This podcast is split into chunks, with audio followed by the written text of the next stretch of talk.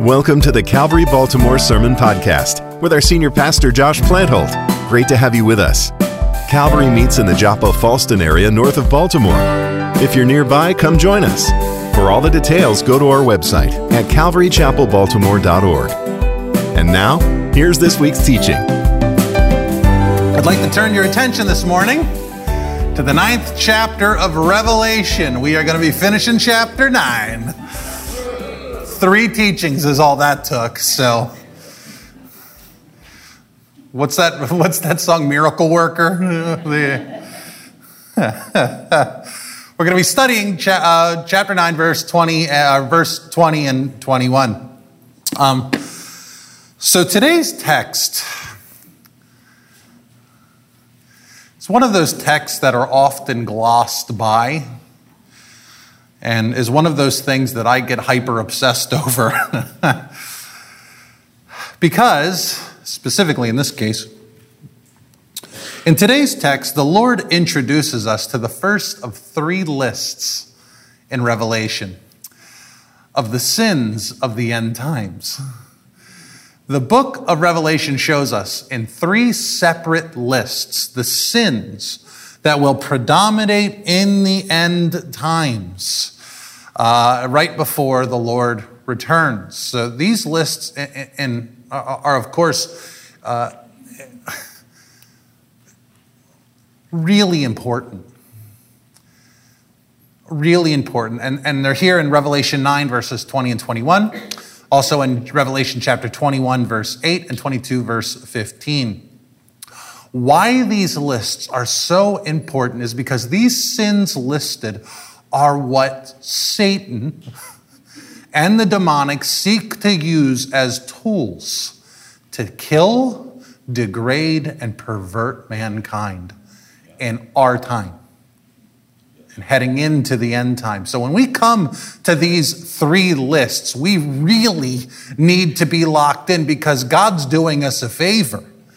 He's giving us a window into Satan's plan, and not just Satan's plan for the end, but Satan's plan for you, for your spouse, for your kids, your grandkids, Lord willing, great grandkids. This is his playbook that God so mercifully has shown us.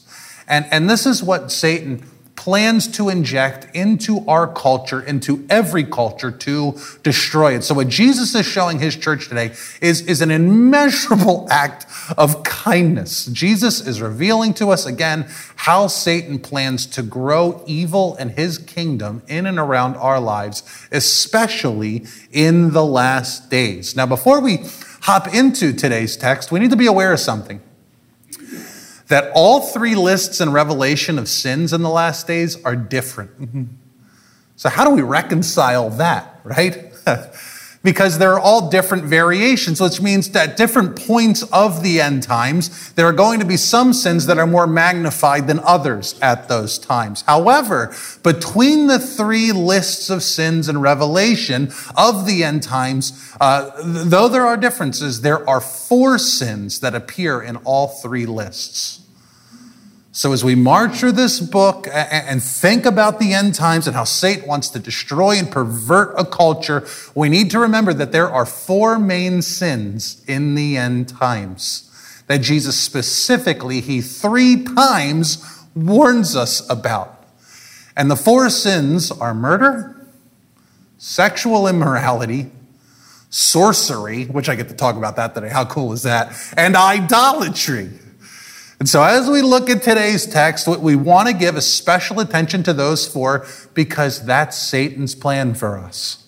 Now, so far in Revelation, God has poured out so many judgments in these seals and these trumpets. And then, chapter nine, the unsaved world is tormented for five months by things that sting them with their tails. And then this gives way to the sixth trumpet, which kills a third of mankind. Now, after this, verse 20 and 21 reveal, God almost pauses the, the movie and reveals the heart of the unbeliever at this time. And you would think, wouldn't you, after all of these judgments, people would repent. but this is just not what is going to happen. Uh, And you know how you know this is true? Because you think people would start repenting in our country now with what's happening. And they're what are they doing? They're doubling down in sin. And so this is what's going to happen in the end days. So starting at verse 20, God's showing us the heart of the unbeliever and Satan's plan in the last days. Verse 20 begins our first of three lists, and we're only going to study the first one today. Verse 20 The rest of mankind who were not killed by these plagues did not repent of the works of their hands, nor give up worshiping demons and idols of gold and silver and bronze and stone of wood, which cannot see or hear or walk. So the first item on the list that's in all three lists is idolatry. And if you're a student of the Old Testament, that will be no shock to you. That's been the sin of mankind from the beginning. And like many people today in the end times, the unbelieving world, one of the things that we have to understand is people aren't afraid to worship. All of mankind worships.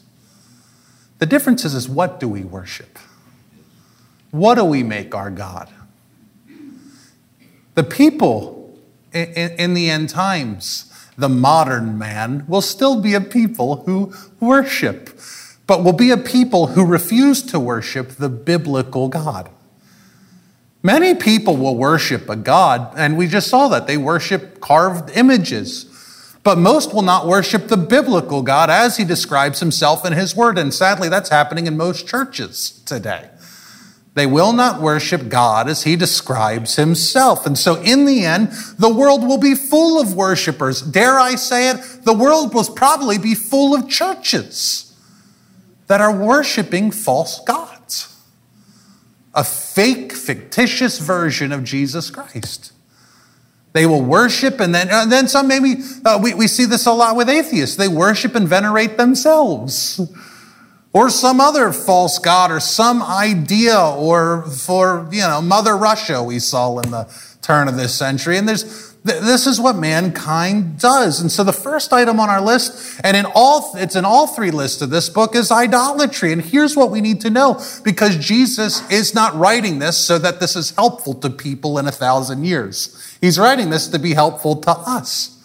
The first warning to the church in all ages, every age, and the first thing we need to know today is that Satan, he wants your affections for God divided.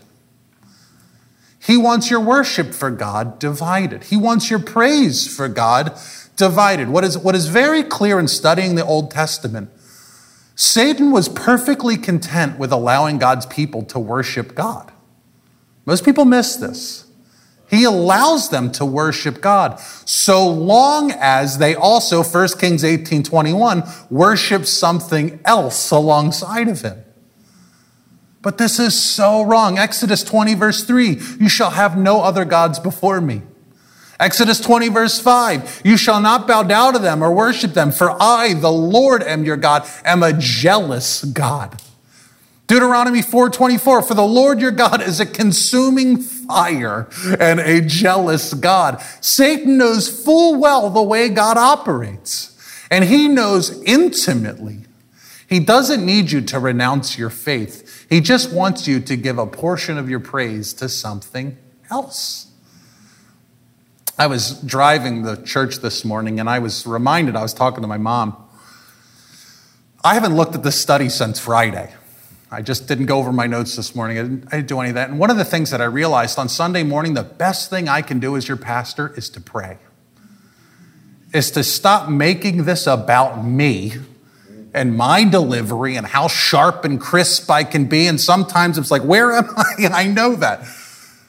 What you need as a pastor is a godly man. There are plenty of skilled people out there. Much, many of you are probably much more skilled than I am, but you need godly men, godly women. And I realized at some point early on in, in my ministry, it was like I was making an idol out of myself about my performance, my skill. I worked all week to hone this craft. And Sunday morning, I want to make sure I stick the landing on this sentence or do this. It's like, Josh, you're making it a golden image out of yourself in your own mind. And you know, it's so humbling. It, I can give teachings where I'm like, I did so good on Sunday, and people are like, well, that was a stinker. and then the teachings I want to leave with my tail tucked between my legs, someone comes up crying, oh, God, save me today. I've learned it's nothing to do with me. This is God's day. This is God's word. And we are so prone, even your pastor, to make idols of themselves. And this is what Satan wants. He wants me, probably in this chair, glorifying God while also glorifying myself. And we have to be on guard. Then verse 21 continues and it lists four more sins and three of them are repeated three more times in the two, two, other lists. So again, we really need to pay attention here because Jesus is showing us three times how Satan is specifically coming after us, coming after our families, and how he plans to pollute your life. Now, just time out. Time out. If these are sins that Satan is sowing into our culture to make it part of our fabric, isn't it going to hurt if God tries to remove them? I'm letting you know right now, there's going to be some fingers in the eye.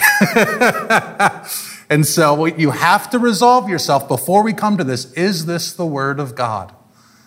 If you can say yes, then as much as it may be some lemon in the old wounds, you go, okay, this is God's Word. So, verse 21 Nor did they repent of their murders isn't that fascinating that all three lists have murder in them? I, I, from the context, I'm inclined to think that these murders refer to the killing of Christians.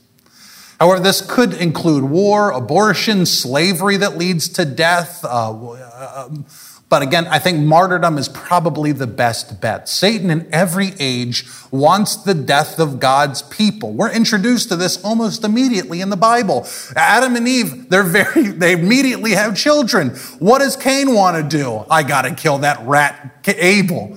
Why? He's a godly man. He made him feel bad about his selfishness, his idolatry, his sin. Immediately, Cain kills his brother because he was righteous and godly.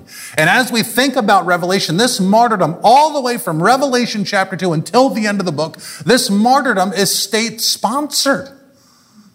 We saw in Revelation chapter 2, the state endorsed the martyrdom of Antipas, my beloved faithful servant. God, big God hating government is Satan's plan. And historically, big government always turns against the church. In the early 1940s, North Korea and specifically Pyongyang had a nickname. You know what Pyongyang's nickname was in the 1940s? The Jerusalem of the East. It was a deeply Christian country. It was arguably the most Christian country in all of Asia until big, evil communist uh, government rose up and killed and drove all the Christians out of Pyongyang. Now you can't find a church. When Russia fell to communism between 1937 and 1941, within those four years, 100,000 Russian clergymen and 15 million Christians were killed. In the lead up to World War II, the Nazi Party created a state approved Christianity called, catch how they, they market this, positive Christianity. Sound familiar? And the clergy that didn't play ball were imprisoned and many killed. And this is a fun fact. You don't need to admit it's not fun at all, but it's a fact. Uh, that meant much of the religious persecution in Nazi Germany was actually against Catholic priests because they were subservient to Rome. And old Adolf didn't like that very much, and so they had to go. Uh, verse 21, nor did they repent of their murders or their sorceries. Have you found yourself thinking, what in the heck does that mean, sorceries? That word, pharmakia, and then later used two other times, pharmakos, are all in all three lists, and those words are, are related. They can include summoning and speaking to, to, to demons or the demonic or mediums. You ever drive around and see palm readers? There it is. There it is. And whether those things are, are, a sham or not, there's just some dude with an earpiece on Facebook finding out about your lost aunt somewhere. Whether those things are a sham or not, according to the Lord, they're deeply evil. Now, this sorcery can also include charms, amulets, magic spells, and love potions. Don't use a love potion on me. I already love you. Um, In my mind, it's pink and it looked like a milkshake, this love potion with whipped cream, strawberry, maybe. I don't know. Yeah, yeah, yeah, yeah. However, a big use of this pharmakia and pharmacosis, you ready? I'm about to hit, touch the golden calf here, is drugs, mind altering substances. The, in fact, the word pharmakia, as I'm sure many of you know, comes uh, is where we get the English word for pharmacy. I want to tell you a story. It's a true story, not hyperbole, not making it up. There was a man who used to come to our church many, many years ago down in Baltimore. And he was in recovery, he was doing great. And then eventually he, he relapsed, he left the church. We don't hear from this guy for eight months. You know, we hope he's doing good, won't return calls, he's out of his gourd. We find out eight months later that he is now a pastor of his own church. Oh. And you know, we find this information out, it was in the Baltimore Sun. They were taking communion with LSD. To start the service off, they would be out of their minds and then they would start worshiping and they would, they would come closer to God in their deliria. That is, in part, what this pharmakia, pharmacosis, seems to be talking about. Taking drugs to have a spiritual experience with some deity uh, or, or even your own consciousness for enlightenment. A popular thing right now is psilocybin or mushrooms. A lot of people are taking those right now to have spiritual, enlightened experiences with themselves. That is what this sorcery seems to be talking about taking drugs to have a spiritual experience. And there's also a very real possibility that pharmakia can also be referring to just getting high or chemically altered state of mind, but again, seems to be emphasizing more of the spiritual nature of this, these things for some sort of enlightenment. And here's how we apply this today. If Jesus three times reveals to us that chemical alteration, is going to be one of Satan's great tools for evil in the end times, then us believers need to be very, very, very cautious what we put into our bodies.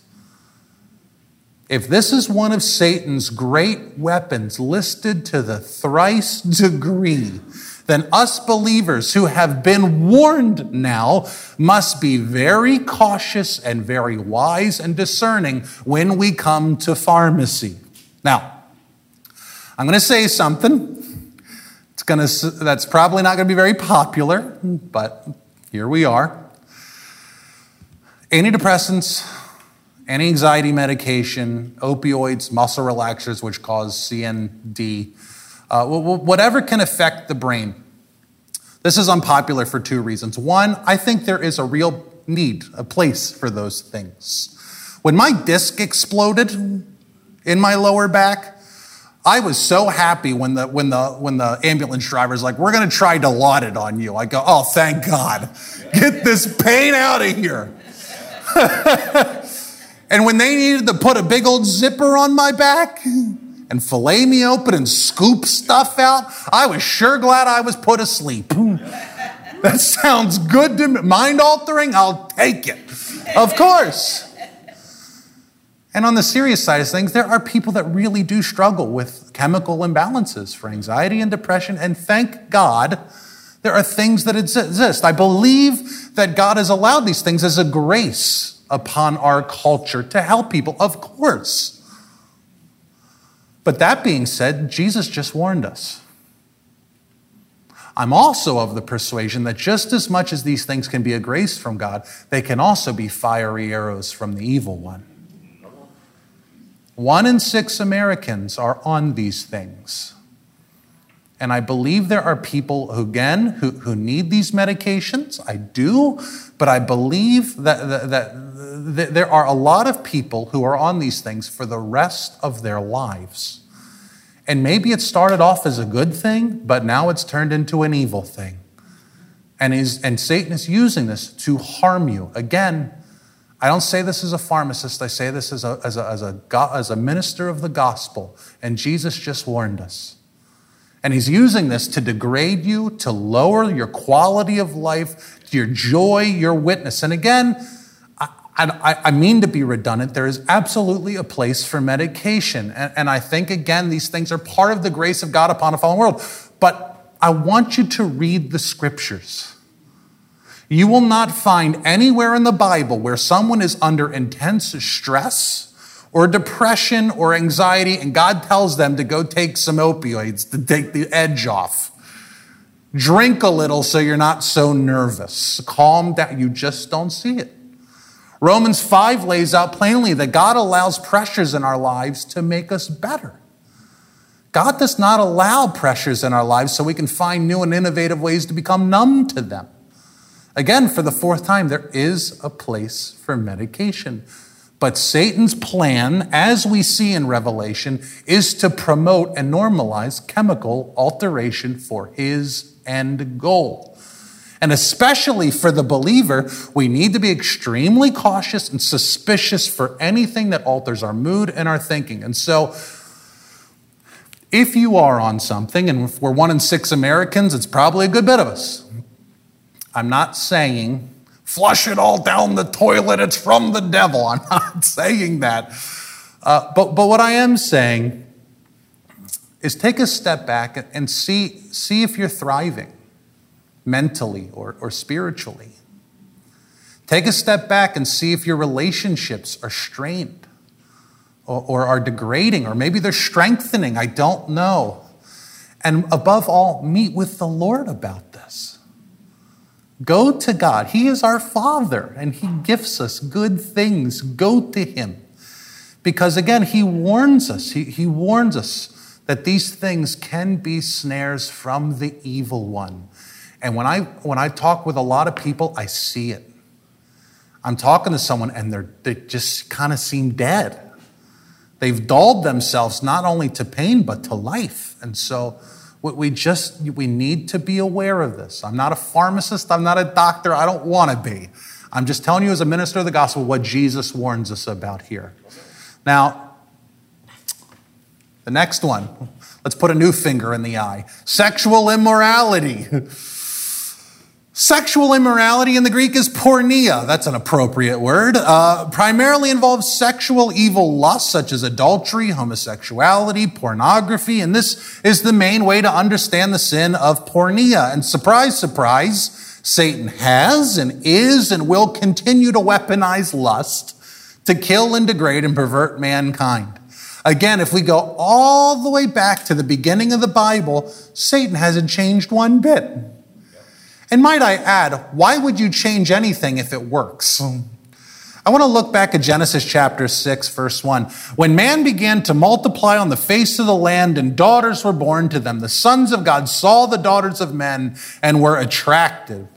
Uh, were attractive, and they took uh, as their wives as any they chose. Then the Lord said, My spirit shall not abide in man forever, for he is flesh his days shall be 120 years. The Nephilim were on the earth in those days, and also afterwards, when the sons of God came into the daughters of man, and they bore children to them. These were the mighty men who were of old, the men of renown. And the Lord saw that the wickedness of man was great in the earth, and that every intention of the hearts of his, uh, of the thoughts of his heart was only evil continually. And the Lord regretted that he had made man on the earth, and it grieved him to his heart. So the Lord said, our last verse, I will blot man out, whom I have created from the face of the land, man and animal animals and creeping things and birds of the heavens, for I am sorry that I made them. It was the grace of sex, which God designed as a good thing, that Satan weaponized for evil. And this overt sexuality led to the flood. and it will lead again to the fire. and so, here, just before the end of humanity, porneia is one of the great weapons of the evil one, and we must be on guard. We must be on guard. And, and let me tell you, I'll just, real quick pastor's note here. If you're engaging in entertainments that have porneia, what are you doing? Get rid of them. What is it? what we are told to flee from sexual temptation? You know what that means? Run like an active shooter just came in the room. Run as fast as you can. Leave. I, there you go. And then the final one, or their thefts. This is the only sin today that is not listed in the other two lists uh, repeatedly. So obviously it's still important, but doesn't hold the same prominence as the other. Uh, now thefts, uh, the theft the, will be a sin of the end times. What do I think this means? It probably means the forced acquisition of Christians' property. Uh, as we see over and over again in the other examples of big government that I gave, uh, what did they do first? They took our stuff. And if you would just simply renounce Jesus, you can have it back. Awful tempting, isn't it? When you work 60 hours a week so you can get that extra big TV and those season tickets. Uh, but the faithful will say, no, I'd rather die. And it comes to that. That's today's text. One thought, it's a miracle. Don't worry, there's three after it, it's a trick. Uh, fighting for the lost. For six trumpets, God has been pouring out his wrath, his judgments upon the world. And then after six trumpet judgments, we read the words uh, in our last verse, they did not repent. Jesus is revealing to us that for six trumpets, these judgments were not designed to just kill and hurt evil people.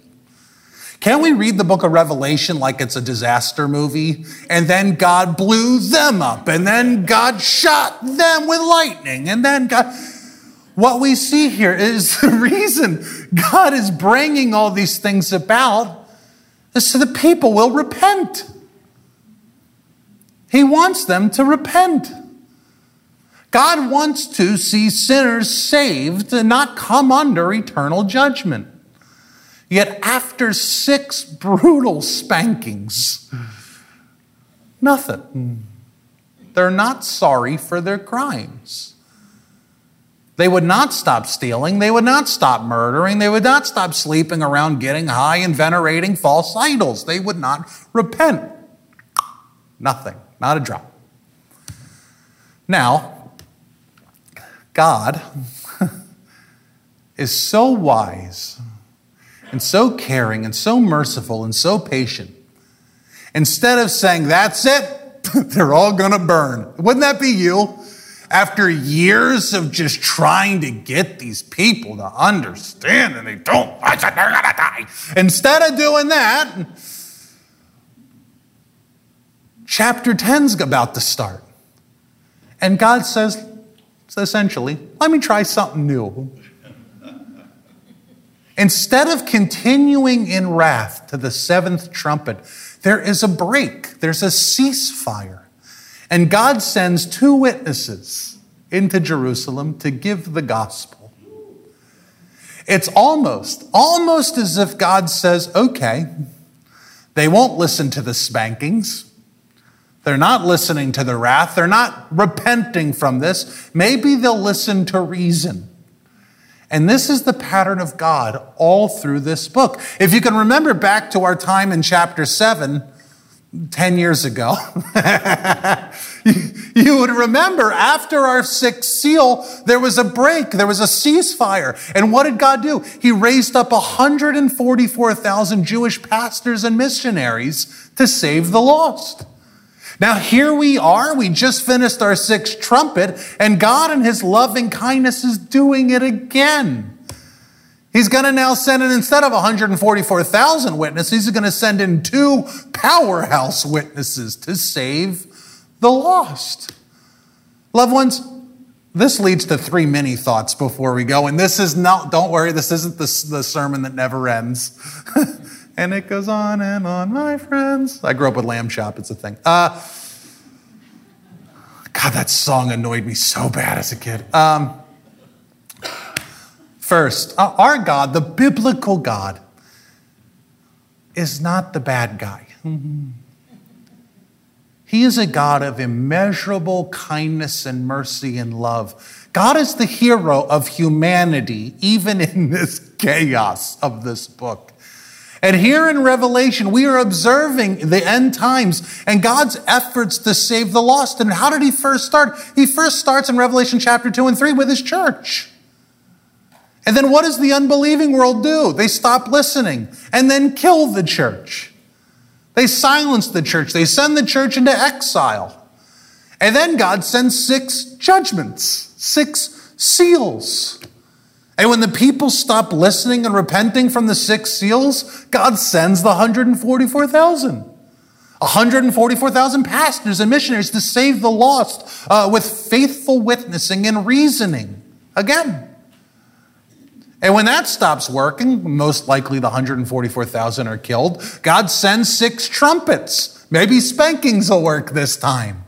And so he tries to, he sends six trumpets to break the people to repentance. And when people stop repenting in the trumpets, God then sends two special witnesses anointed for incredible works. And eventually, when the two witnesses are killed, the world will no longer listen to faithful uh, witnessing and reason. God's going to resume the judgments. we have to understand here this, this book is not a vicious cycle of God's anger on display. This is the cycle of God's glorious mercies poured out upon mankind to save people from their sins. God is using so many tools, the church, the 144,000, the angels, the cherub, prophecy, judgments, love, to use an expression, God's throwing everything but the kitchen sink at this people to reach their hard hearts. As I study this book, I'm starting to realize that all of these trumpets and all of these seals are so much uh, uh, of a window into God's pursuit of man. Yes, God is demonstrating his power. Yes, God is judging evil because evil must be judged. But what we are reminded of time and time again is that God is pursuing sinners.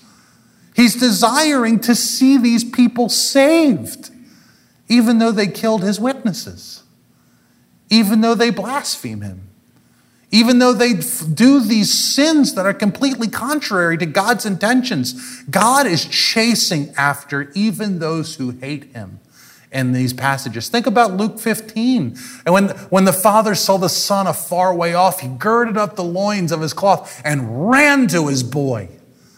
This is the heart of our God. He's running to broken people to restore them if they would yield. And there come times in this book where there's repentance and salvation. And then there are times where there's hard heartedness. And God says, okay, essentially, let's try something new. He's doing everything he can to save the last remnant of humanity before the end. Now, secondly, this is not only the way God operates in the end times, this is also how God operates now. Have you ever noticed, and maybe it's just me, but I don't think so. Have you ever noticed in some seasons uh, of reading the Bible or, or, or a good sermon can really move you to genuine change in action? Like you'll read the Bible some mornings and be like, oh God, thank you, you know, or you'll come to come, you know, you'll leave here and go, the pastor's so wonderful. No, no, not really. And then other seasons of nothing. You're in church, you're reading the Bible, and it's like, what did I just read? Let me try again. And then six times through, you go, well, I'll try again next week. or you're in service and you're just, what's for lunch today? It's kind of hot. You, this section laughed too hard. or this, this sermon's taking forever. Why's that guy got the good chair? Oh, he's fat, that's why. Your, your brain's just everywhere else. And in those seasons where we stop listening to faithful witness and reason, does God give up on us? No. He goes, okay, let's try something else. Let's refocus this child of mine. And sometimes he allows trials. And sometimes he allows a little worry to slip in there, a little need slip in there. And it's not that trials are proof of a lapse of faith, because that's a bad way to think too, right? Like God allows a trial. Oh, I'm a sinner. No, Jesus had trials. He was sinless. Okay, so that, that's a bad way to think. But at the same time, when we stop listening, God in His love and His mercy allows these things to refocus us. The book of Hebrews says, or Proverbs 3:12 says, to discipline us to re- refocus his people. And this is what God is doing in Revelation, and this is how God even operates today. One of the reasons God is spending so much time in this book, think about it. God spent two chapters on the creation of the universe. We're on like chapter six of God destroying the earth. The reason God is spending so much time on these judgments is partly because He is showing us what He's willing to go through to save you to refine you, to save your kids that are running wayward, to save your spouse who won't listen, to strengthen the church. That God is showing us the extents that He goes through to save sinners. This is a glorious picture of God's love, not of His villainy in these passages. Now, the third thing and the last thing I want to say to you today is that there are times when God is reaching the lost by allowing trial or by turning up the pressure on a culture, as, or as Hebrews uh, 12 6 says, discipline. And sometimes people need discipline in order to come to common sense. Are you one of those people? You one of those people that you got to bump your head real good to go, okay, I get it. but what we see in Revelation is God's two pronged approach that yes, God uses hard times to bring people to Christ, but that He also uses His people, the church, to bring people to Christ. And this is what we have to see as the pattern in Revelation. In the pattern of the ceasefires of this book, that God raises up godly men and women to join in with him in saving the lost. God alter, alternates between hard times and faithful witnessing all through this book as his two hammers to chisel through hard hearts. This is what he uses. In thinking of our context here, there is so much truth in that our country, we, we need a supernatural intervention from God, don't we? We need a miracle because we're falling apart. But there's also the reality that we, the church, we are the supernatural intervention from God. We are the miracle that America needs. You know, sometimes I feel like the American church can act like a group of firefighters standing in front of a burning building and going, boy, someone should do something about that. Loved ones, you're the people to do something about that. Our homes, our neighbors, our families, that's our burning building. This is our mission field that God has placed upon you. You don't, you don't need to get in a plane to fly to Uganda somewhere to tell them about Jesus. You just need to step outside and walk 10 feet that way. Go tell people about Jesus. In a way, it's so much easier witnessing to strangers, isn't it? Because if you make a fool of yourself, you just get on a plane and leave. You live next to these people. but this is your mission field that God has trained and equipped you for. You know, God tells us in Jude 23 that God has raised us up to save others by snatching them out of the fire. And loved ones, there's a fire right now. Not only are all people heading towards eternity, and for most people, that's a bad thing. But in our context, we are in international turmoil, we're in economic turmoil. I had to sell one of my kidneys to drive here today. Political turmoil. We're coming out of a pandemic and into an opioid and mental health crisis unlike anything we've ever seen. And as God's people, we need to ride out with the Lord and help and help people. And you know what the interesting thing is? Because th- this could be a real rah rah moment, right? Let's go storm the gates of hell.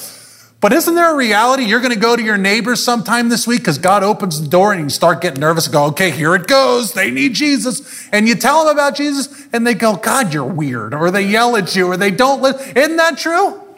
Can't that happen? But you know what? The, the, the outcome of our witnessing is not our department. That's HR. it is not our job to make sure people are saved. We can't save anybody. That's God's job. Our job, as we see over and over and over again, not only in the Bible, not only in the gospel, not only in Acts, not only in the epistles, not only in the book of Revelation, but our, our job is that we just need to be faithful and witness. We just share the gospel and let God do with it what he wants. To bring the good news of Jesus Christ to a lost and dying world. And by grace, uh, before we are in glory, he will use us to drag a few from out of the fire. And Lord willing, if we help just a few people before we meet the Lord in glory, what a wonderful, wonderful thing that will be. To run into somebody in heaven. And God gets all the glory. Believe me, you're not that special. You can't do anything. But that God used you to save somebody, think about that. Not only the earthly impact, because they now go and they get excited and they tell their kids, and their kids are changed. And their kids are changed, and their kids. Not only that, but you're going to run into that person in heaven one day. And they're going to look at you and go, Thank you for being used. Maybe they won't, but it's cool. It's a cool thought.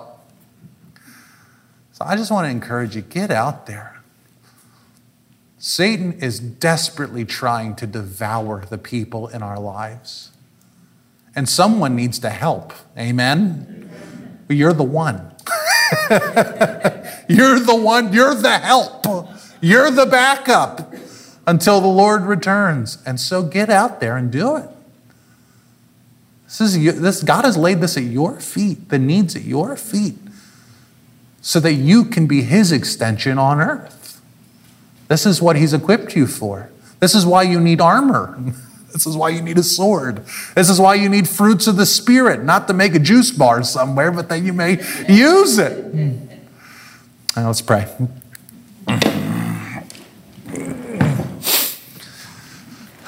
God, we thank you for your word. We thank you for your goodness. We, we thank you that in your abundant mercy, you warn us.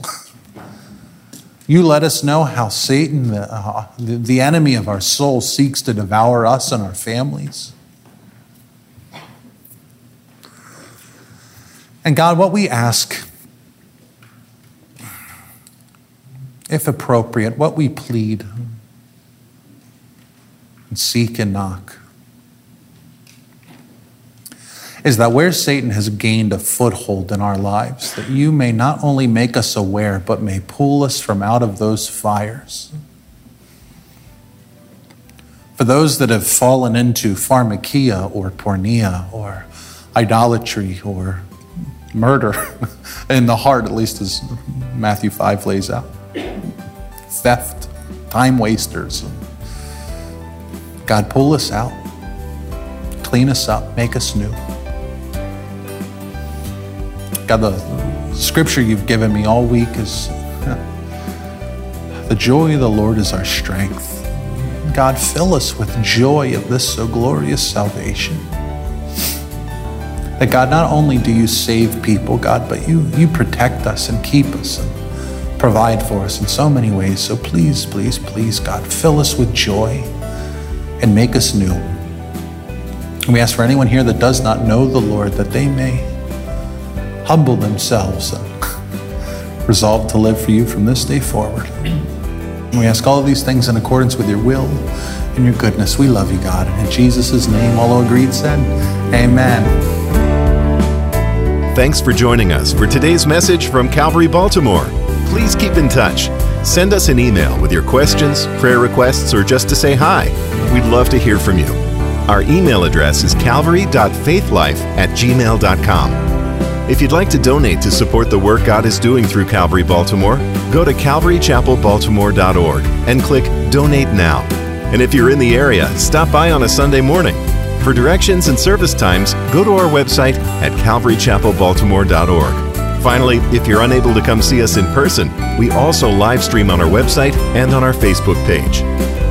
We hope you've been blessed by this week's teaching. Until next time, keep drawing closer to God through the reading of His Word. And join us again for the next Calvary Baltimore Sermon Podcast.